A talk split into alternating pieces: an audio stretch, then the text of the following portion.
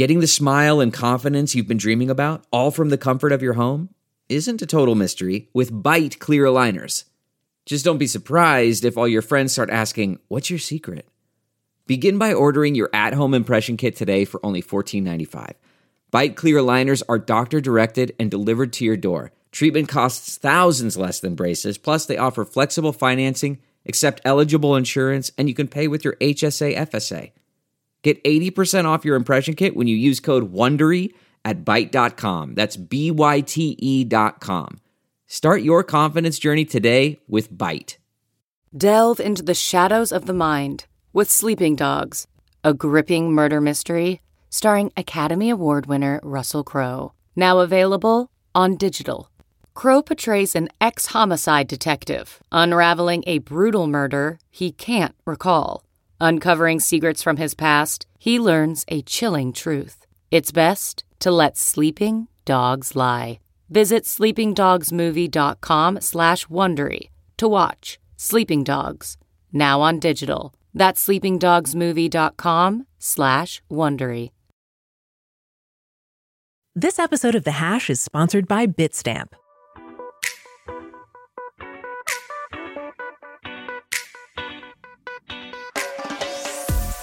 This is The Hash Podcast.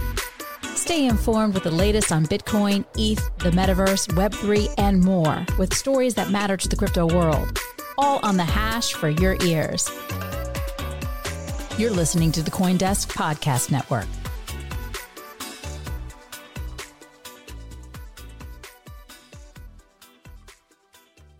Everyone, it's Thursday and you are watching The Hash on CoinDesk TV. You might be listening to us on the CoinDesk Podcast Network. We appreciate you for joining us from wherever you are. I'm Jen Sinassi. On today's show, we got Will Foxley, Zach Seward, and David Morris. A big interview happened last night, and Zach is going to kick us off. That's right, Jen. I was one of many glued to my screen watching this thing unfold. Truly a remarkable moment, no matter how you feel about the whole situation. Of course, we're talking about Sam Bankman-Fried, former FTX CEO, in conversation with Andrew Ross Sorkin at the New York Times Deal Book Conference.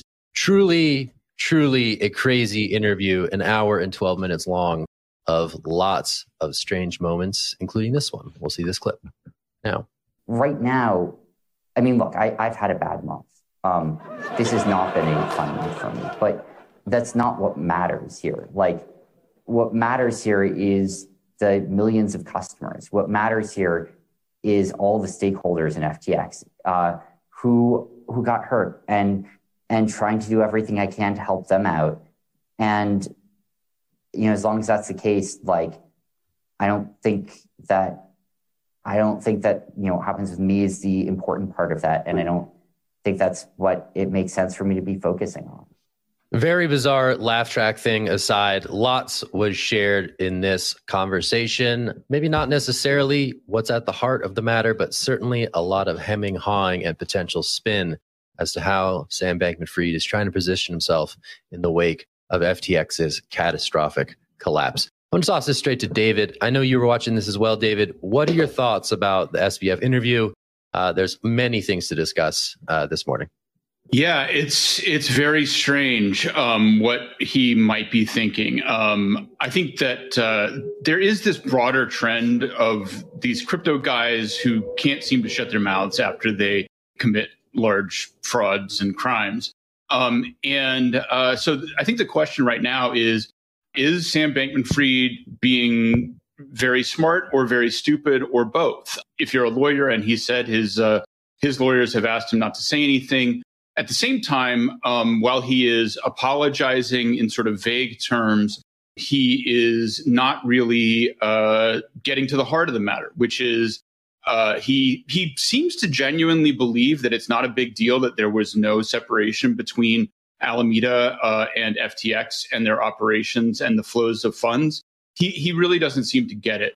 I think I might be jumping the gun a little. Well, let's go to Jen, and then I have a tweet about it that we can share in a bit.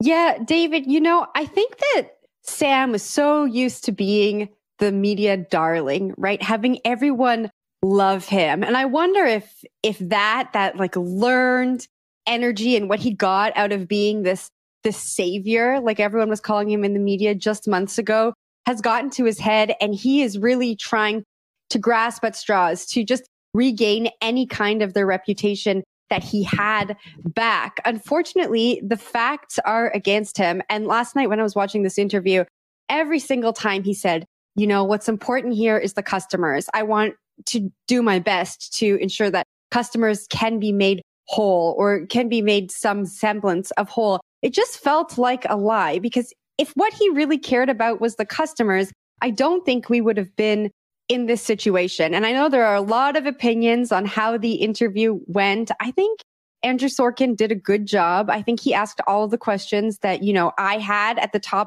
of my head. I think he did a good job at pressing Sam in the time that he had, but Sam just really kind of gave us the runaround. I don't feel like we got any more information.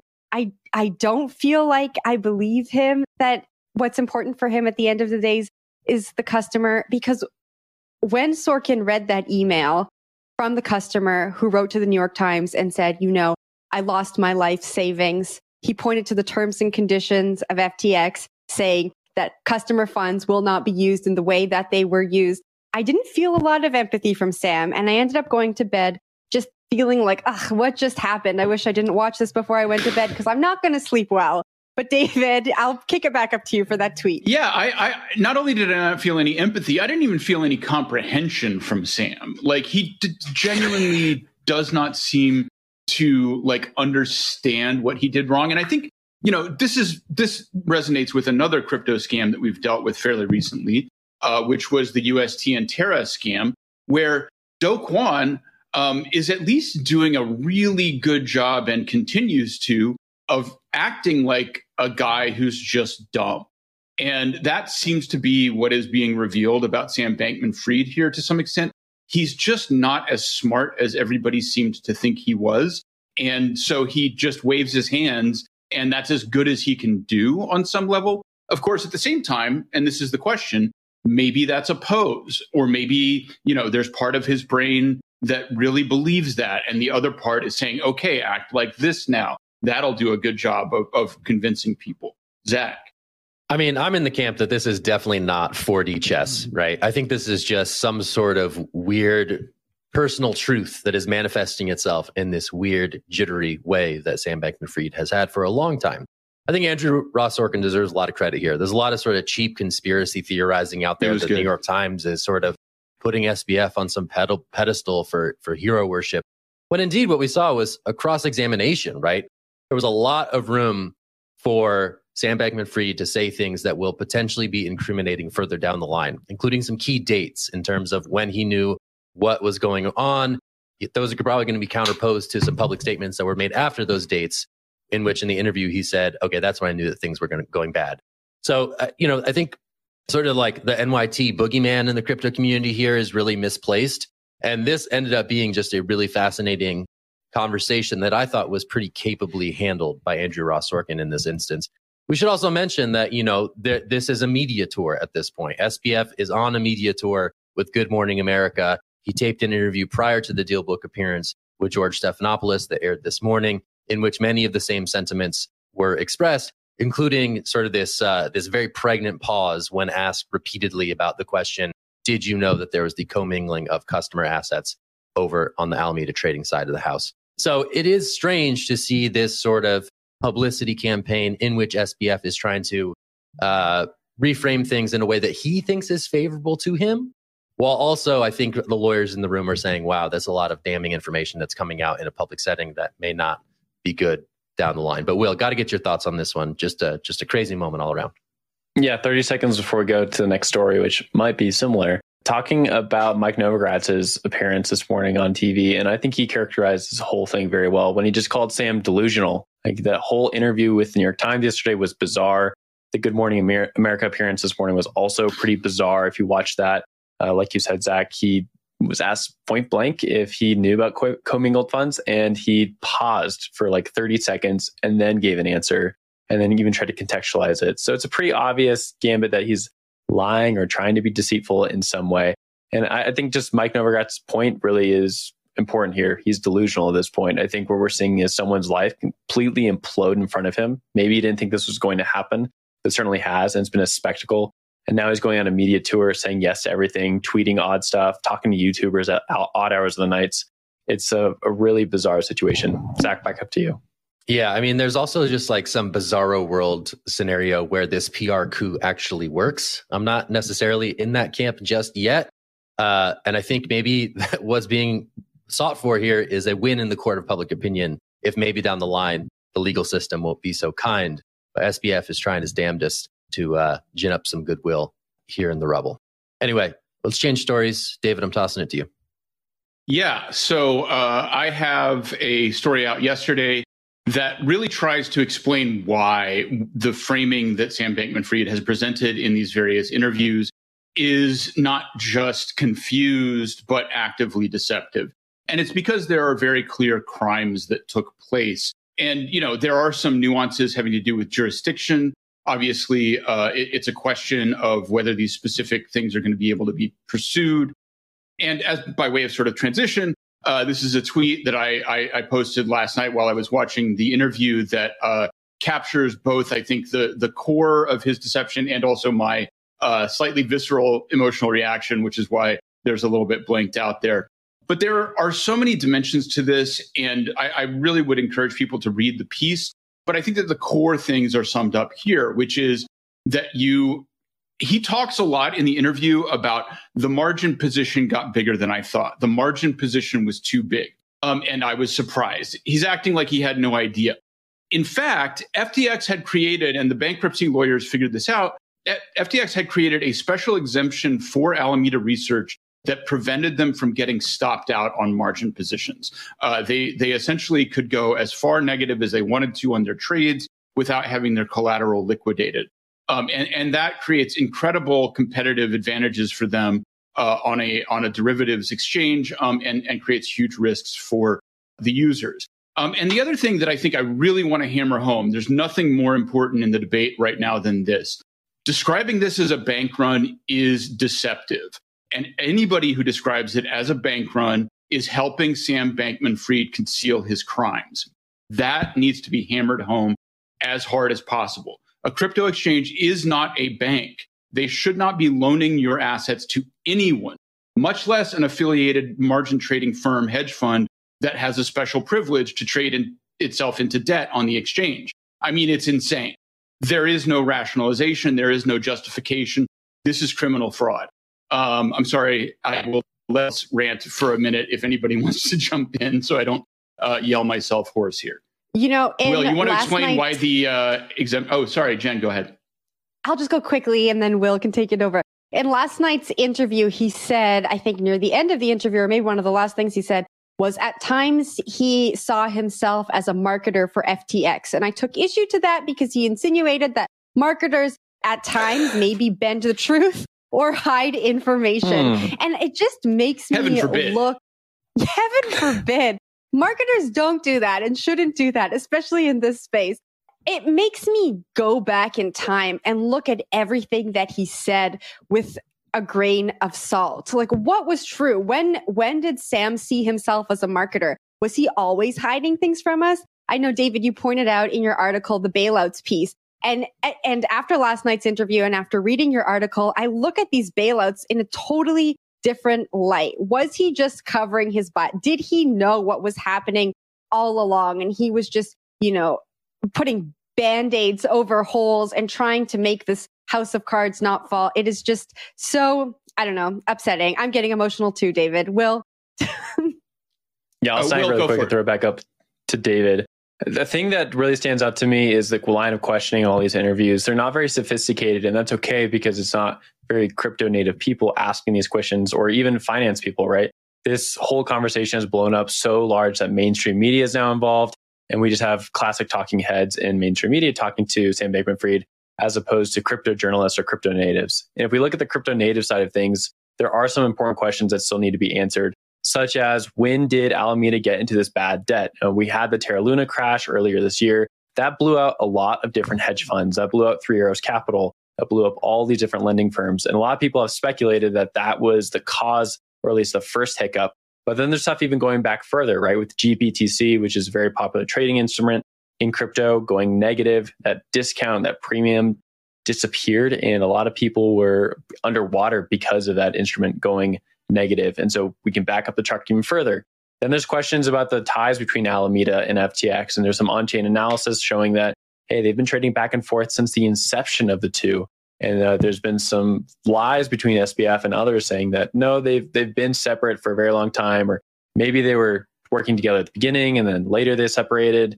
So I think there's still like a lot of on-chain analysis and crypto questions that need to be asked. And I'm looking forward to more of that coming out. I think we're going to have to wait a while for those to be answered. Sorry, Zach, we have a hard out, so I need to do one thing before we go here. This is obviously very complex. We had a tweet earlier today come out where the head of the CFTC is calling this a classic run. So even he doesn't understand what's going on. And if you are among the many who are confused, we have something for you. I have a show that we have created that will be coming out early next year called Crypto Crooks, where we, as people who really know what we're talking about, go into depth on some of these things. So keep an eye out. We will be out in early January talking first about BitConnect.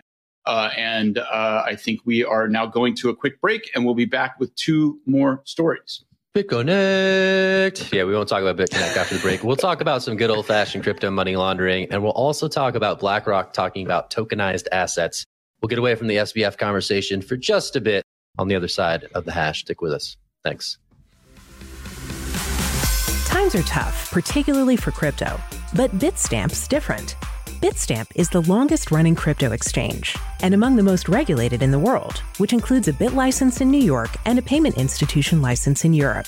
And when it comes to your funds, with Bitstamp, your crypto belongs to you. All your fiat and crypto are kept 100% separated. It's why Crypto Compare ranked Bitstamp the #1 crypto exchange, awarding them the highest possible AA rating. Learn more at bitstamp.net. Okay, let's get back into the stories. You are watching The Hash. Before the break, we were talking about FTX and Sam Bankman-Fried at the New York Times Deal Book event. And now we're talking about BlackRock CEO Larry Fink, who was also in attendance. He also had exposure to FTX. So he said yesterday that the next generation for markets and securities will be the tokenization of securities. This would enable different ways to trade assets like real estate, stocks, bonds, and more, making all transfers visible to the public. I know last year we saw some trading platforms try this, but then they wound it down pretty quickly. I'm going to kick this off to Zach. What do you make of Larry's comments? Well, I did want to go in on the FTX thing really quick. So they disclosed that they lost 24 million. BlackRock lost 24 million due to its FTX investment, which, you know, that's pretty significant. I mean, hey, what's 24 million among friends? But still, that's pretty bad that BlackRock was among those impacted by this collapse. So anyway, just putting a finer point on that before we move on to the broader thrust of this one. Yeah, sure. Tokenized assets. Great. I don't know. Like, is it better than existing systems for doing that? Given that it's going to be potentially run by, you know, centralized entities who want to maintain control of how these things are settled. I don't know. I don't know if I'm bullish on this. I don't know if this is the same story as security tokens that we saw many moons ago, and that was going to be a promising use case for crypto technology.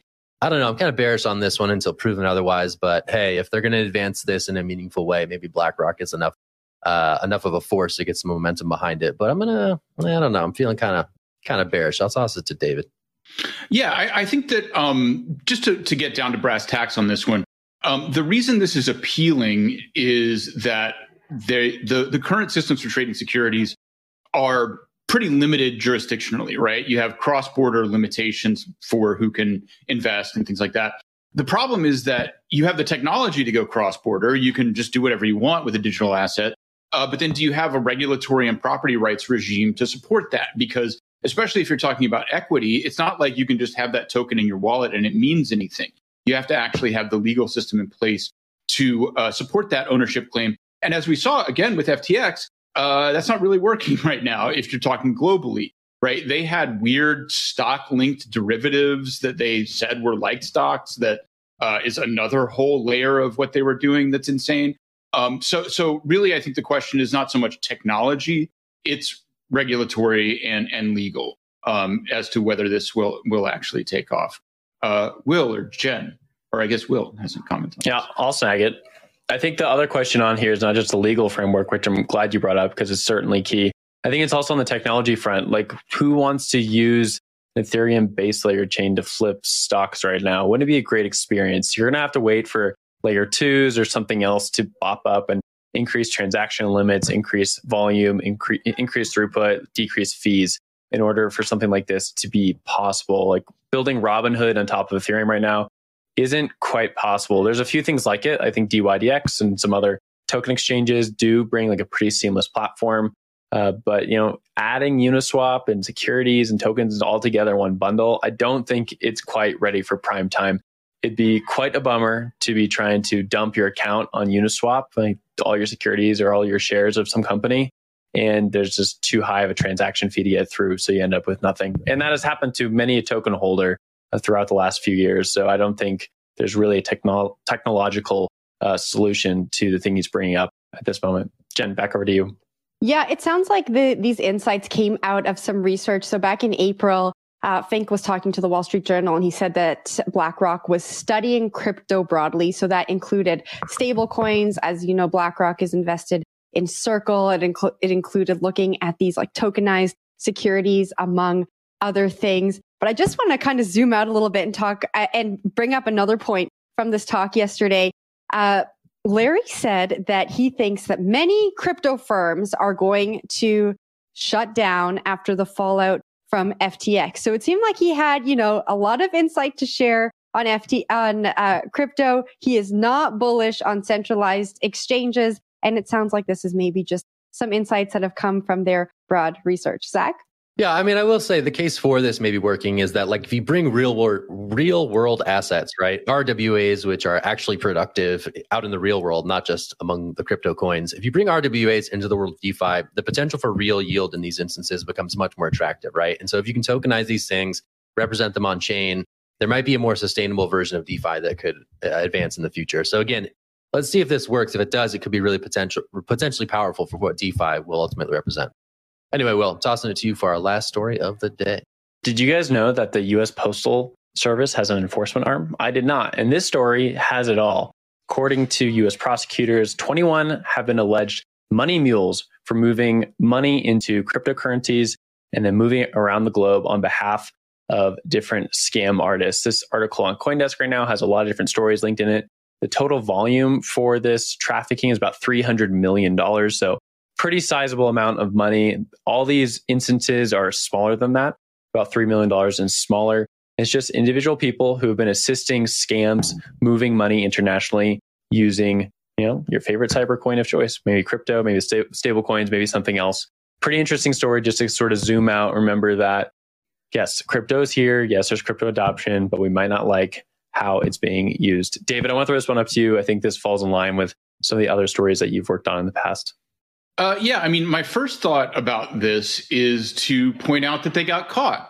And I think that's pretty significant that there is, you know, there's police work that goes into finding criminal networks. And it wasn't, you know, just something that they were able to make secret because they did it through Bitcoin. I mean, Bitcoin is not actually that useful for crime. And eventually, I think criminals will figure it out. I mean, I don't know the specifics of the investigation here. But they obviously used some real world intelligence, probably combined with the transparency of the Bitcoin blockchain to be able to figure out what was going on.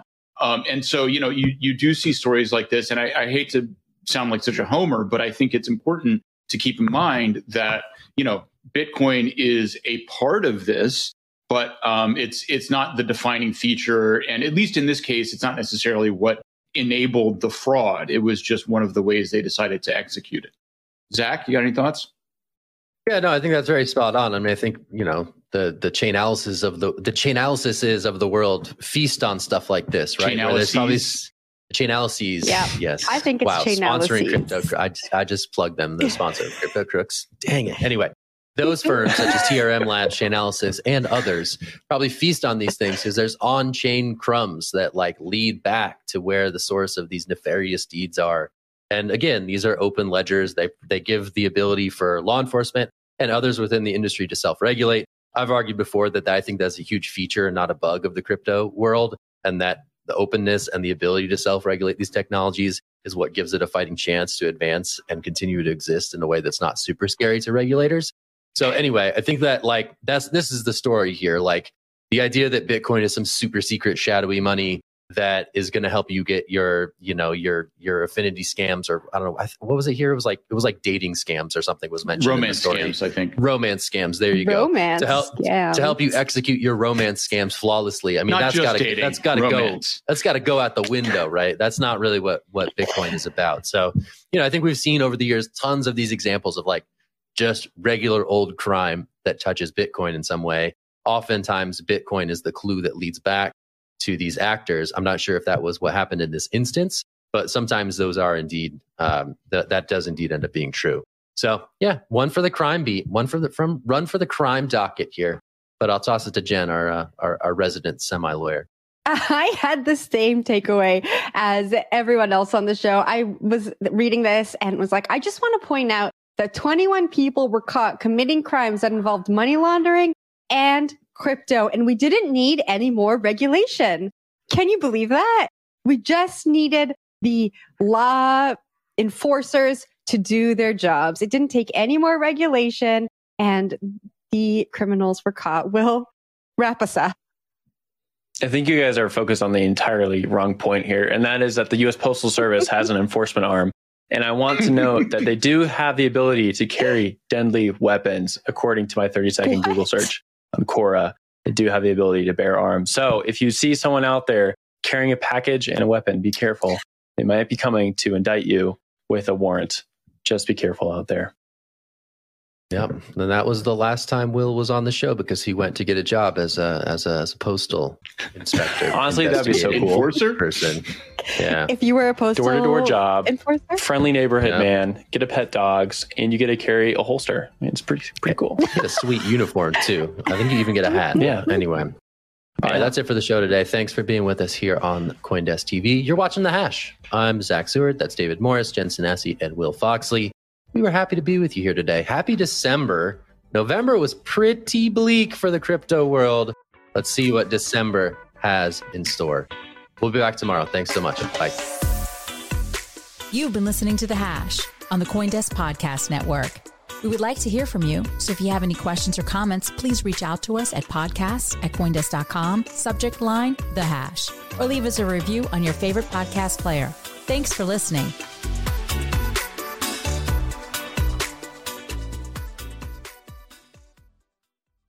Look around. You can find cars like these on AutoTrader, like that car riding your tail. Or if you're tailgating right now, all those cars doubling as kitchens and living rooms are on AutoTrader too. Are you working out and listening to this ad at the same time? Well, multitasking pro, cars like the ones in the gym parking lot are for sale on AutoTrader. New cars, used cars, electric cars, maybe even flying cars. Okay, no flying cars, but as soon as they get invented, they'll be on AutoTrader. Just you wait. AutoTrader.